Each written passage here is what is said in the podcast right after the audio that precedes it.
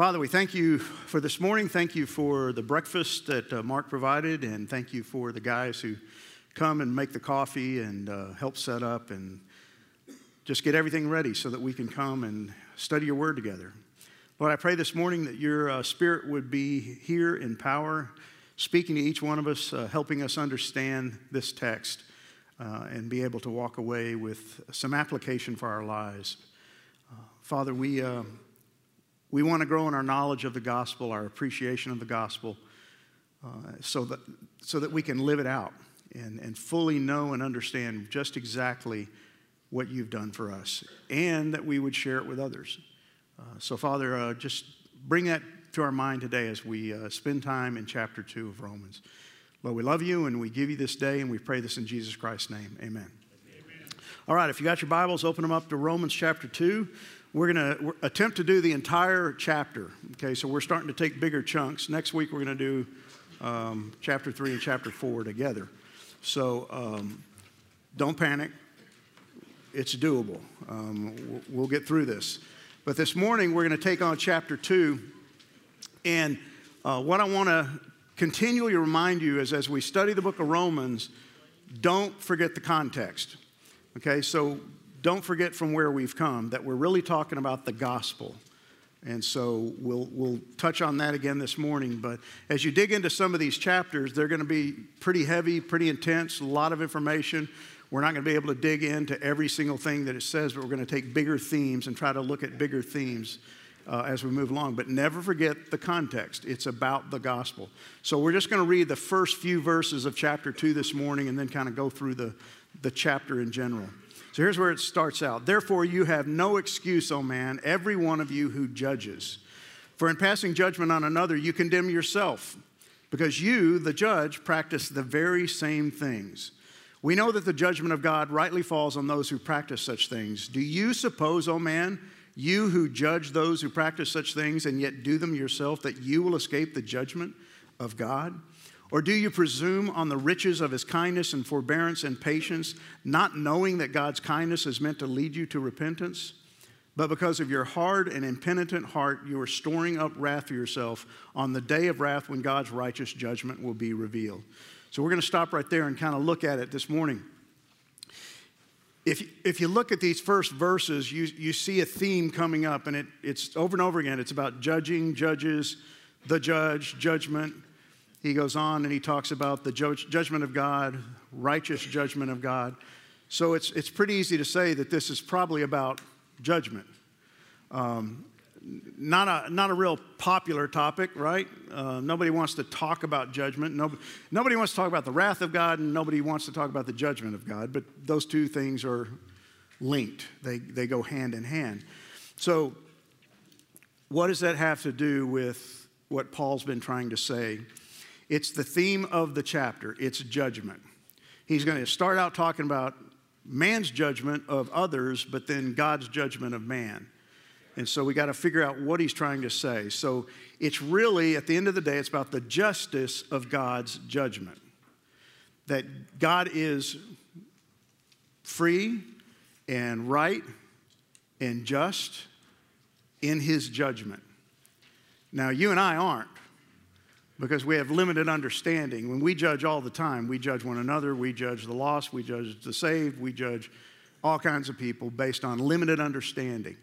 And um, he's going to warn us against that. And, and, one of the things you got to uh, look for when you're reading the book of Romans is that um, you'll see him changing like tenses. He'll, he'll talk about, he'll use you, and then he'll talk about us and we, and he'll go from different tenses uh, personal pronouns, and, and he uses in this chapter uh, what was pretty popular in his day and age, which was called a, a diatribe. And it's basically if you were having a, a, talk with somebody and you wanted to get something across to them, but you didn't want to offend them, you would basically bring in a third party, an anonymous third party. And you say, well, they have a problem with lust. And the inference is, you don't. I know you don't, but they do. What you're really doing is you're talking to them, you're just not admitting it. And, and so that's kind of what he does in here. He's going to talk about you in these first verses. And you got to keep in mind, he has two audiences he's talking to, really, one audience made up of two groups. It's believers in Rome, but it's made up of converted Gentiles and converted Jews. And so he's got two different groups he's really talking to. And chapter two is predominantly directed at Jews, Jewish believers in the church. And so he, but he's going to start out talking to this, this kind of third party group. You judge. And he's using a technique just to basically make a point without officially offending them, which is kind of interesting because Paul never seemed to have problems offending anybody, um, which is one of the reasons I like him. Um, he, he's going to basically tell them God is the only one who has the right to judge. Only God is qualified to judge. He's the only one who's righteous, truly righteous. I'm not righteous. You're not righteous. Who am I to judge somebody else because I'm really not righteous? And he's also the only one really qualified to pass sentence. Now, one of the things that's dangerous about judging somebody else is, especially in this context, when he talks about judgment, he's talking about judgment and also passing sentence. And, and so when we judge somebody, in a way, we're also passing sentence. We're saying, you know, you're, you're X, you're Y, you're this, and therefore, God's going to punish you. We not only judge, we pass judgment, and, and I'm not qualified to do either of those things as a sinful man, as an unrighteous man, even though I know Christ and the Holy Spirit lives within me, I can still practice a wrong kind of judgment. And so he's basically telling them that you got to be careful. Don't pass judgment. Now, why would he say that? Well, if you remember last week, we looked at some things that had to do with sexual immorality, uh, that had to do with godless, godlessness run amok. Godlessness left to its devices will always lead to unrighteousness or wickedness. And so he's, he's talking to believers, and he's specifically talking to Jewish believers who were probably in the audience listening to this letter being read and going, Yeah, you tell them, Paul. Because we go to church with those people. They're all Gentiles, and those people are evil and wicked and they're see even the jewish believers were bringing over uh, their kind of propensity to hate gentiles because they they had been raised to hate gentiles. Gentiles were by the jews considered to be dogs. Uh, they looked down on gentiles. So now here comes the church and god has this wonderful sense of humor and he brings into the church both jews and gentiles slaves and free men and women and everybody's what? Equal and Paul, being a Jew, knew the Jews, and, and, even though they were saved, they were redeemed, they were probably looking down their noses at these Gentile believers and thinking, chapter one was all about them. And he's going to let them know, no, it's all about you and them. It's about all of us. So God is the only one worthy to judge. So he says in those first verses, therefore you, again, remember it's kind of a diatribe. He's talking about this third party group. You, therefore, have no excuse, O man, every one of you who judges. Now, again, keep the context. He's been talking about evil in the world, immorality, um, godlessness, wickedness, unrighteousness. And then he says, You don't have any excuse to judge, O man. And he uses a similar term, or it's actually the same term, no excuse, that he used earlier. So they are without excuse. Those people in chapter 1, verses 18 through 31, who were living a certain lifestyle, living in immorality, practicing homosexuality, practicing all kinds of manner of evil and, and immorality, he, he basically says they are without excuse. And again, he knew that within his audience there were probably people going, Yeah, you're exactly right. They are without excuse, but not, not me. I don't have that problem. I'm okay. But he says, No, you have no excuse. If you're going to judge them, if you think you're free from judgment, the judgment of God, and you're going to judge them, you miss the point. You totally miss the point. He says, In actuality, you condemn yourself when you judge them, when you say they're evil, they're bad, I'm not, you basically judge yourself. Why? Because you, the judge, practice the very same things. Now you got to keep in mind when this is being read to the church, can you imagine these Jewish believers hearing this? They're not stupid. They, they knew what a diatribe was, they knew that writing technique, and they knew he's probably talking to us. And they had to take offense to this because it basically says, You practice the very same things. And there was this kind of a, wait a minute, I don't practice that. You know, within the, the Jewish community, there was an, an abhorrence to homosexuality. They hated it, they despised it. Doesn't mean they didn't practice it, they just hated it. And, and because it was part of their understanding of the law of God that nobody would do that, and the wrath of God falls on those who do. So they had this outward hatred towards it, much like we do within the church sometimes, that we can be very vehemently opposed to it, hate it, despise it, and yet not realize that sometimes we have problems with similar things, if not the same thing. And so he's saying, No, you condemn yourself because you practice the very same things. Now, is he saying you do them all? I don't think so. He's just saying when you, when you judge, be careful that you're not practicing doing the same things, similar things, some of the things, maybe all of the things. And sometimes I've found in my life the things I judge the hardest in others are things that I typically have trouble with in my own life. It's just funny how that happens. When, when somebody lacks uh, integrity and you judge that, you might want to take a real long look at your own life and realize that maybe I have a problem with integrity. Or when you judge somebody for their dishonesty, maybe you need to take a look at your own life and wonder if maybe that's something I have a problem with. Because there's something about condemning it in somebody else that makes us feel better. But he's basically saying you might want to shine the mirror on yourself, you who practice the same things. Well, what are the things he's talking about? Let's go back to that wonderful list we looked at last week.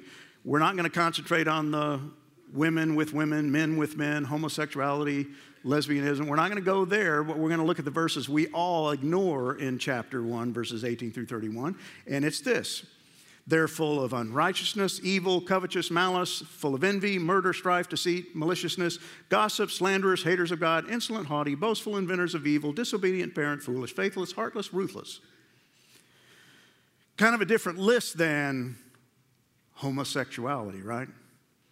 We can all find it in our hearts to hate that, especially if we aren't prone to it, attracted to it, tempted by it.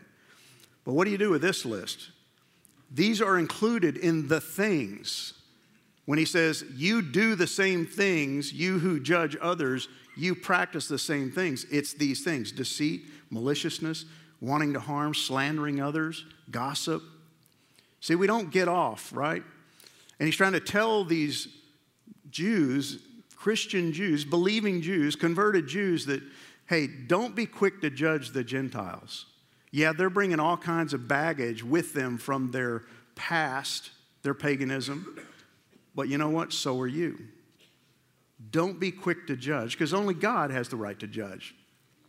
So he's really talking about, within the context of that local community, these self righteous hypocrites. Now he's following an example of Christ, right? Because who, who is the group that Jesus had the greatest um, animosity towards when he walked the earth? It was the self righteous hypocrite who happened to take the form of the religious leaders of the Jewish community the Pharisees, the scribes, the Sadducees he, he was always getting into debates with them about their hypocrisy. He called them whitewashed tombs, right? Hey, you're pretty on the outside, but you're full of bone, bones and decay on the inside. You worry about the external, but you don't worry about the internal. And so, really, Paul's just following that, and he's saying, you got to be really careful. If you judge others, you really are a self righteous hypocrite. I mean, go back to the list. We all struggle with all of those in some way, some form, at one time or another. And so it's the religious snob who's always looking down his nose at those who struggle.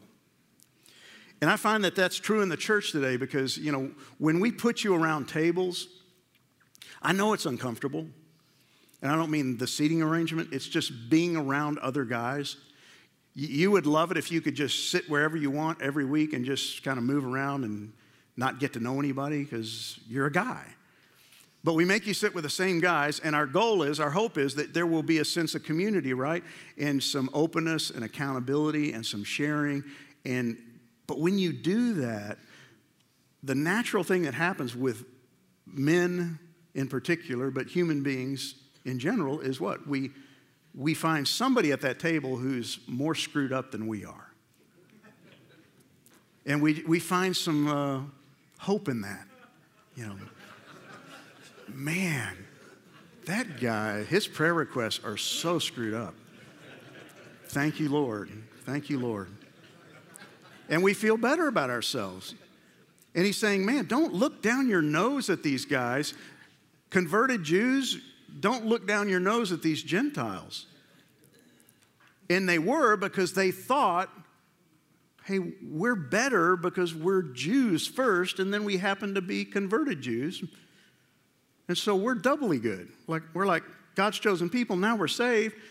They're just Gentiles. They got like half the deal. And so they're looking down their noses and he's saying, Man, don't do that. Don't become this moral elitist who thinks that chapter 1, verses 18 through 31 do not apply to me. And see, that's my big problem with those of us who use those verses as a kind of a saber that we rattle every time same sex marriage comes up, homosexuality comes up. Does it teach against those things? Yes. But we, we forget that it's not just talking about that, it's talking about godlessness and wickedness of all kinds. And yet we somehow think that that chapter, those verses, don't apply to me. And Paul was smart enough to know that when he wrote this letter, there were going to be people who sat there and went, Man, preach it, Paul. Yeah, I think I've told you guys before, when I was growing up, my dad was Southern Baptist, and so I grew up in a Southern Baptist church. And one of the things that always drove me crazy because I couldn't understand how it worked was why do certain men in the church say amen when my dad was preaching? And there was a group of men, it wasn't every man, but there was a group of men in the church that all, when my dad would preach, they would go, Amen, Amen. And I'm like, what did he say? It wasn't that good. You know, just, yeah, he's my dad, but it wasn't that profound. And it, it took me years to realize that most men who say that say it because they want to give the impression that I'm not convicted, convict somebody else. So, in other words, it's a powerful truth or it's some, something that I don't want it to look like I'm being convicted or that it applies to me. So, if I say amen, I'm agreeing with you that somebody else needs to hear that. And that's really, yeah, amen. Yeah. See, we got to be really careful with this thing about judging one another because we do it around our tables, we do it in small groups, we do it all the time. And, and he's basically saying, man, don't, don't judge, don't be self righteous, don't be a moral elitist. Listen to what Jesus says. Jesus tells a story, and you know the story, to some who had great confidence in their own righteousness and scorned everyone else. So it kind of fits our context, right? Two men went to the temple to pray. One was a Pharisee, the other was a despised tax collector. The Pharisee stood by himself and prayed this prayer I thank you, God, that I'm not a sinner like everyone else. Man, I have never prayed that prayer. I've, I've probably thought about praying that prayer. I thank you, God, that I'm not a sinner like everyone else. For I don't cheat, I don't sin, I don't commit adultery. I'm certainly not, not like that tax collector. I fast twice a week and I give you a tenth of my income. Now you can see why Jesus had such a problem with the Pharisees and the religious leaders, because that was kind of rampant in their mentality that I'm not like them. They even believed they were better than the average Jew. They not only called the Gentiles dogs, they considered the average Jew a dog. And it was the average Jew, because their incapability of keeping the law, they were they were keeping the kingdom, kingdom from being ushered in. They were basically holding back the Messiah from coming. It's your fault because you, you're not as righteous as we are. And so Jesus himself says, man, don't, don't look down your nose. Don't become this moral elitist. I love this from John Bradford. I never knew where this phrase came from, but it came from John Bradford. And, and it's, but for the grace of God go I. You know, I often talk about coffee cup verses. That's not a verse, but that ought to go on every coffee cup in every office. that every one of us occupy because it's true. But for the grace of God go I. So when you look down your nose at someone else, be it homosexuals, be it people who cheat on their wives, people who cheat on their taxes, whoever you're looking down, just always remember, but for the grace of God go I. And the concept, the idea comes from 1 Corinthians. Paul says, But whatever I am now, it is all because God poured out his special favor on me and not without results. Whatever you are right now, however righteous you may be, however good you may be, it's only because of the grace of God. And if left to your devices, where would you be? Go back to Romans chapter 1, verses 18 through 31. That's where you would be. That's the pattern of the world godlessness, moving away from God. And I'm telling you guys, if you decide at any moment that I'm tired of reading the Bible, I'm tired of praying because it doesn't work, I'm really sick of going to church, you will begin a pattern of godlessness. You will begin to live as if God does not exist, and it will not go well for you any more than it does for an unbeliever. I'm not telling you you're going to lose your salvation, but you will lose your joy, you'll lose your contentment, you'll find no satisfaction in anything because that's not how you were wired. That's not what Christ died to bring you. So, don't judge. Don't judge others. Why? Because when we do, basically, we don't understand the nature and extent of sin. When he's talking to these Jewish Christians who are looking down their nose at the Gentile believers in the church, they really, just like the tax collector, I mean, the Pharisee, I don't sin. See, they had this really weird view of sin. They really believed that because they were God's chosen people, even if they did sin, God wouldn't hold it against them. And it's that same warped view that some of us have as believers that, well, if I sin, He has to forgive me. I think it was Voltaire who said, you know, God has to forgive because that's the business He's in. That's a dangerous game to play. Does God forgive? Yes, if we confess our sins, He's faithful and just to forgive us our sins. But don't play games with God and go, well, I can do whatever I want. I can sin whenever I want because He has to forgive me. That's the business He's in. No, He's still a holy, righteous, just God. And that's really the point He's trying to make in these verses. A moral elitist is blind to his own faults. If you're one of those guys that's always quick to see the faults in others, you might want to stop and take stock of your own life and see what, what does God want to do in my life? He has an overinflated sense of self-worth. That was one of the problems the Pharisees had, is that they thought so highly of themselves. They always wanted the best place in the synagogue, the best seats. They wanted to be honored all the time. They worried so much about how they were viewed by others. And so we got to be careful of the same things. He's overly judgmental of the sins of others. I love pointing out your sins. I really do. Because it makes me think less about my sins, right? You know, I, have told you before, I have the gift of sarcasm. Sarcasm is really an extension of that. Sarcasm is a tool to bring somebody else down so that you feel better. I hate to admit that because I love sarcasm. But sarcasm is never meant to encourage anybody. It's not. It's meant to demean somebody, tear somebody down, make you feel better, make you look funny, and, the, and, but you leave these bodies in your wake of people that you've harmed. I, I, remember, you know, Facebook has a lot of good things about it. It's got probably a lot of bad things about it, but um, it's allowed me to go back and connect with some people that I went to high school with in New York.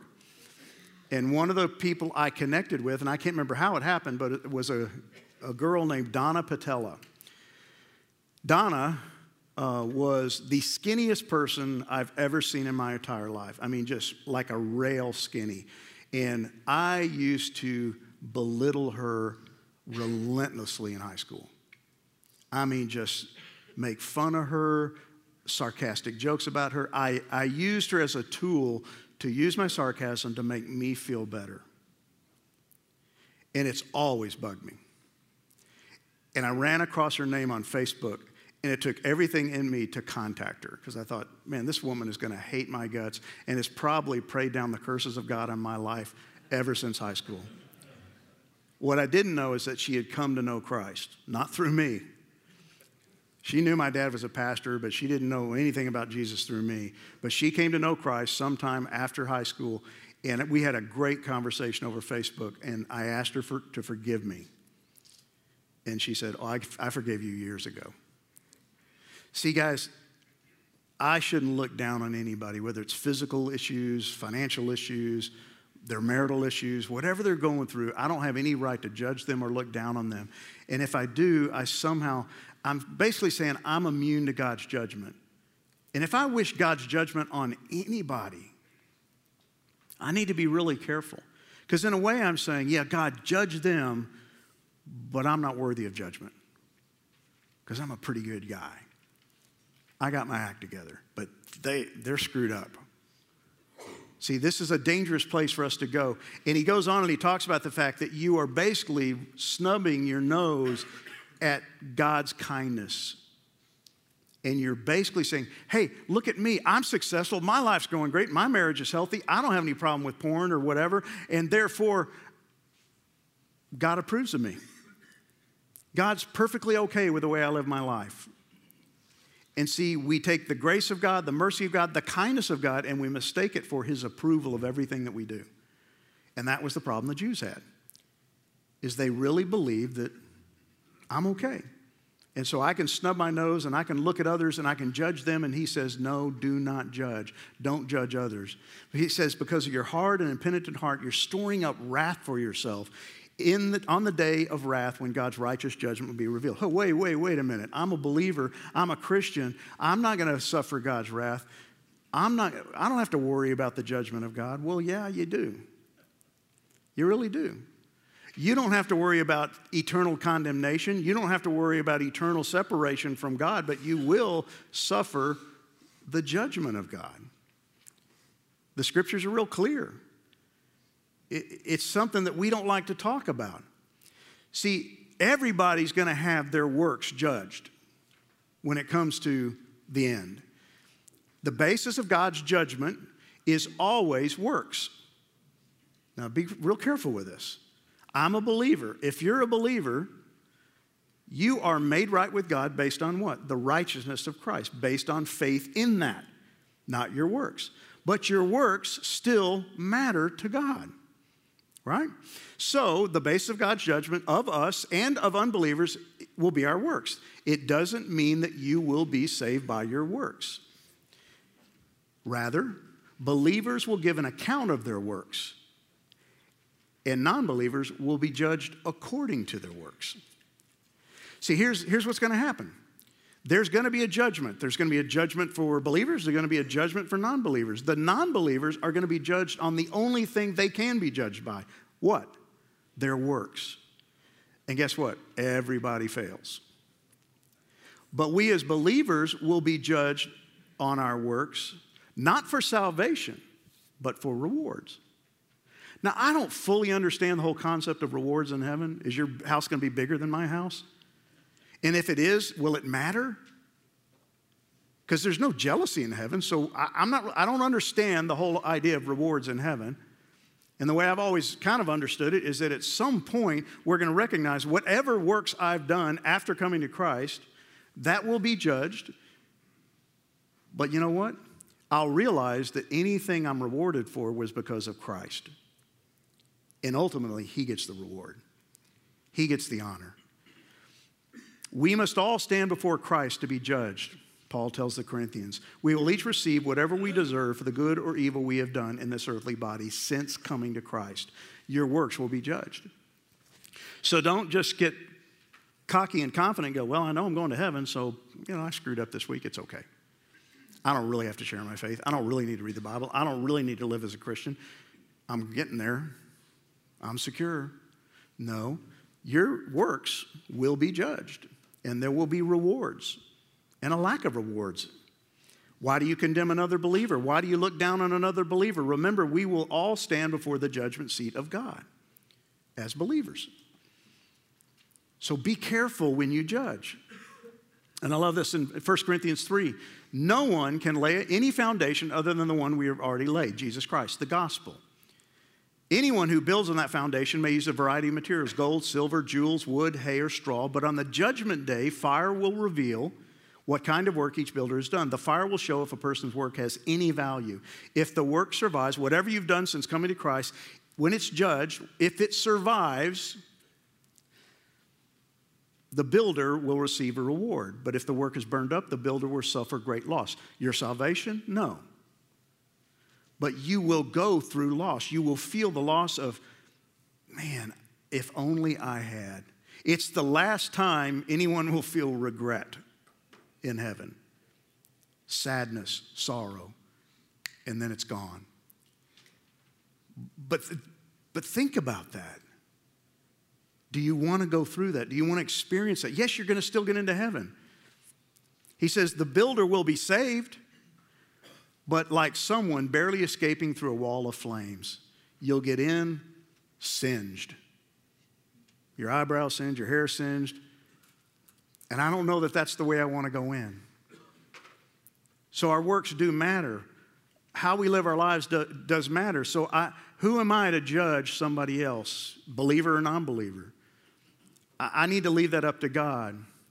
None of us have the right to condemn and judge anyone, believer unbeliever, because none of us deserve grace more than anyone else we're all on the same plane. I, I, really think that's the whole point of chapter two is Paul's just trying to get them to understand, hey, Jew, converted Jew, hey, converted Gentile, you're all on equal ground. Everybody stands on level ground at the foot of the cross. Nobody is any higher than anybody else. So it includes Jews in the church, it also includes the Gentiles. Nobody deserves it. Why? Because God shows no partiality. Verse 11. I, I love that. I love that about God that He shows no partiality. We do, right? We're, we're obsessed with partiality based on how somebody looks, the kind of car they drive. Are they like me? Do they live like me? Are they witty like me? You know, that, that's how we live our life. But God shows no partiality. So the Pharisee was no better off than the tax collector because God looks down and they're all on equal ground. We're all worthy of what? Judgment not your judgment. At the end of the day, I should really care less about what you think of me. The sad thing is, I do, because we all have the fear of man. I should worry more about what does God think of me, because He's my judge. You may not always like what I say, you may not always agree with what I say, but at the end of the day, as long as I can stand before God and say, I said what you told me to say, I need to be okay with that. If next week this room is half full, I will be highly disappointed. But I've got to keep trusting God that you're bringing them in that you want to hear what you're telling me to hear. Now, I'm fully capable of misinterpreting God and saying the wrong thing and botching this whole thing, but ultimately, God's my judge. You're not my judge. For it is not the hearers of the law, he says, who are righteous before God, but the doers of the law who will be justified. He tells these Jews, hey guys, yeah, you got the law, you're Jews, God gave you the law, you're special in God's eyes, you're the apple of his eye. But the problem is, you don't do the law. Having the law doesn't matter if you're not going to obey it. It still goes back to what? Obedience. It still goes back to faith. Are you going to really trust God? The fact that you have the law means nothing. God's judgment is so perfect that he takes into account one's moral perception in rendering judgment. To be sure, no one escapes condemnation, all fall, short, all fall short. None measure up to their own moral perceptions of right and wrong, let, let alone God's law. See, he's basically saying the Gentiles never had the law of God, right? It wasn't given to them, it was given to the Jews. But they have built within them a moral perception. That's why every culture has right and wrong. Don't murder, don't steal, don't take your neighbor's cow, don't take your neighbor's wife. It's built into, it's wired into mankind. And so they obey those laws or attempt to obey those laws. The Jews had the law written out for them on tablets of stone, so it was really clear and what? They still disobeyed it. So don't get cocky just because you had the law and God gave it to you and you're some special person. Well, you are but you still disobeyed the law. And that's what he talks about in these verses. And all he's trying to tell them is you're still both the same. You still disobey God, you still break the law. Being a Jew isn't going to help you. And he's going to take chapters to, to hammer that, that home. Why? Because it was a huge problem in the early church. It, it, was dividing the church. That's why he says in verse 17, it, You call yourself a Jew. And again, he's talking in a diatribe style. He's, he's basically saying, You, somebody out there, third person, you call yourself a Jew. You rely on the law. You boast in God. You know his will. You approve what is excellent. You've been instructed in the law. You think you're a guide to the blind, a light to those who are in darkness. You think you're an instructor of fools. You think you're a teacher to children. And in a way, they are. They were meant to be. But had they been? No. They were special. They still are special. They're God's chosen people, but they still don't live according to his standards. They still don't keep his law. They still don't fulfill the very things that God called them to do. Why? Because they can't and they're just as condemned, just as worthy of judgment as any Gentile. So he's talking to these Jewish Christians, and, and he knows, because he is one, he knows that they are so proud of being Jews. He knows that they've been given the law of Moses. He was a study a studier of the law of Moses. They're proud that they are in this incredible relationship with God like no other people on earth. He gets all this. They knew God's will. Why? Because God had given it to them in the form of the law. And because they had the law, they knew right from wrong. It was real, it was black and white. Don't, don't do this, do this. If you do this, I'll bless you. If you don't do this, I'll curse you. They knew right and wrong. And they, of all people on earth, were in a position to help others. Why? Because they had the law, they knew existed, they knew right from wrong, and yet they didn't. Kind of reminds me of us. We, we know these things. We know right from wrong. We know the will of God. We know about the gospel. We know how people get saved, and yet we don't tell anybody. Well, I don't have the gift of evangelism. Well, show me where that's the requirement to share your faith. That's like saying, I don't have the gift of giving, so I don't have to give. Wait a minute. Show me that in Scripture. That's not how the gifts work. But we have the same things. We have a responsibility to teach others about God, and we don't. They didn't. And so what? You who boast in the law dishonor God by breaking the law. You want to brag that you're a Jew? You want to brag that you know the law, that you know right from wrong? Then why don't you do it? You dishonor God by breaking the law. See, we dishonor God when we don't obey God, when we don't live according to his will for our lives, when we don't read the word, when we don't pray to him, when we don't we dishonor God. And he says the name of God is blasphemed among the Gentiles because of you.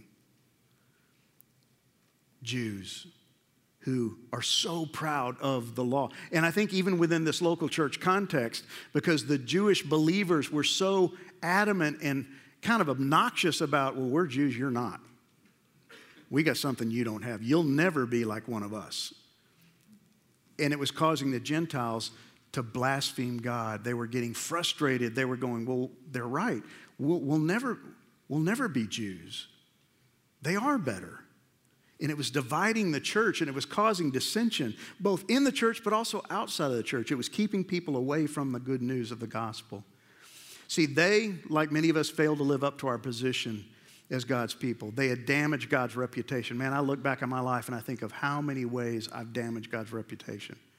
Things I've said, things I didn't say, ways I've acted, um, thoughts that I've thought places I've worked in over the years where I didn't live for Christ and I blended in and I just became one of the others who didn't know Christ and they didn't know I was a Christian at all. And in doing so, I damaged God's reputation by the way I behaved, the way I acted. And so he says, Your name, God's name, is dishonored among the Gentiles. See, guys, we got to be real careful about judging, and we got to be very careful about how we live our lives because we are meant to be salt and light in this world. And so much of the world is not attracted to Christianity because of Christ, no, because of Christians.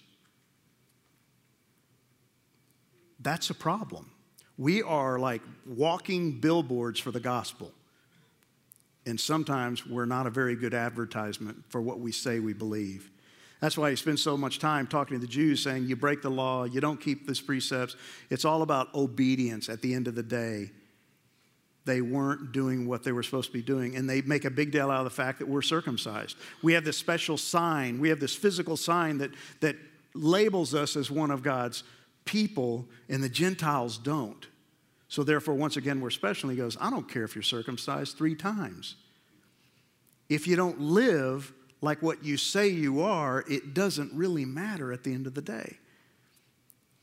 You know, you can say, well, I walked down the aisle, I was baptized, I went through catechism, I did all these things, I own three Bibles, one of which I've actually opened. You, you can say all kinds of things, but if you don't live like you're supposed to live, the lost world looks at that and goes, so what?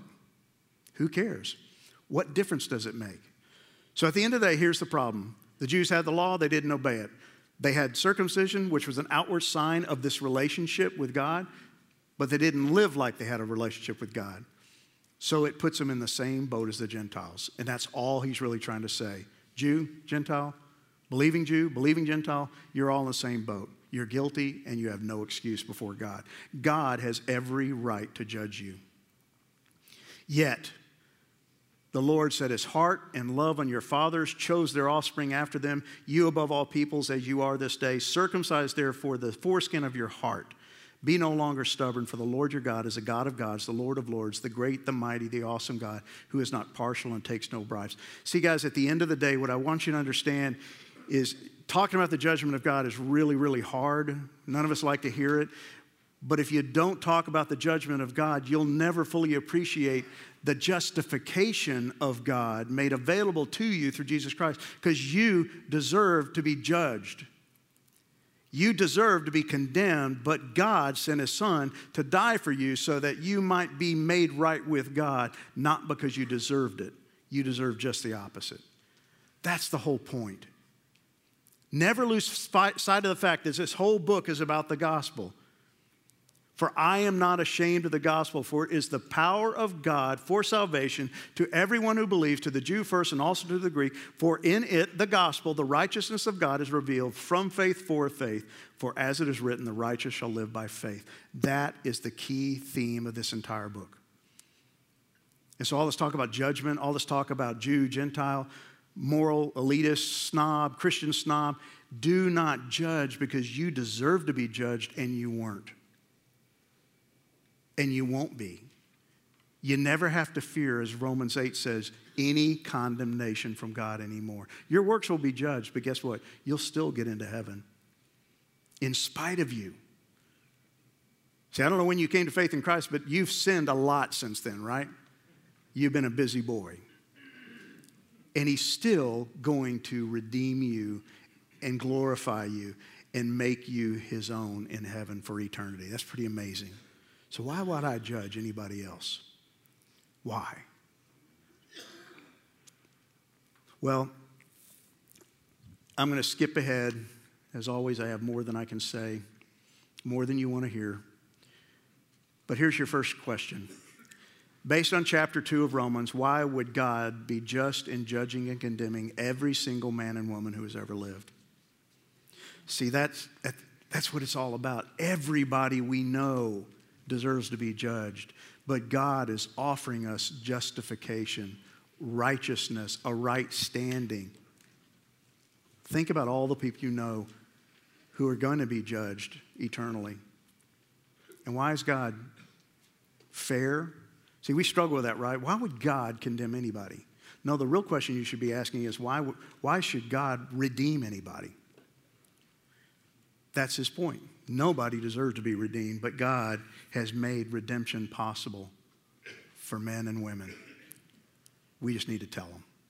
Father, I pray for the time around the tables that you would bless their conversations. May they be open, may they be honest, um, may they be challenging and rich. And Father, may you continue to drive into our hearts and minds the value of the gospel that is the power of God for salvation our sanctification, and ultimately our glorification. And that, Father, we, just like everyone else, deserve condemnation, but we've received grace, mercy, patience, forbearance, and we thank you for that. We pray all this in Jesus Christ's name. Amen. All right, your turn.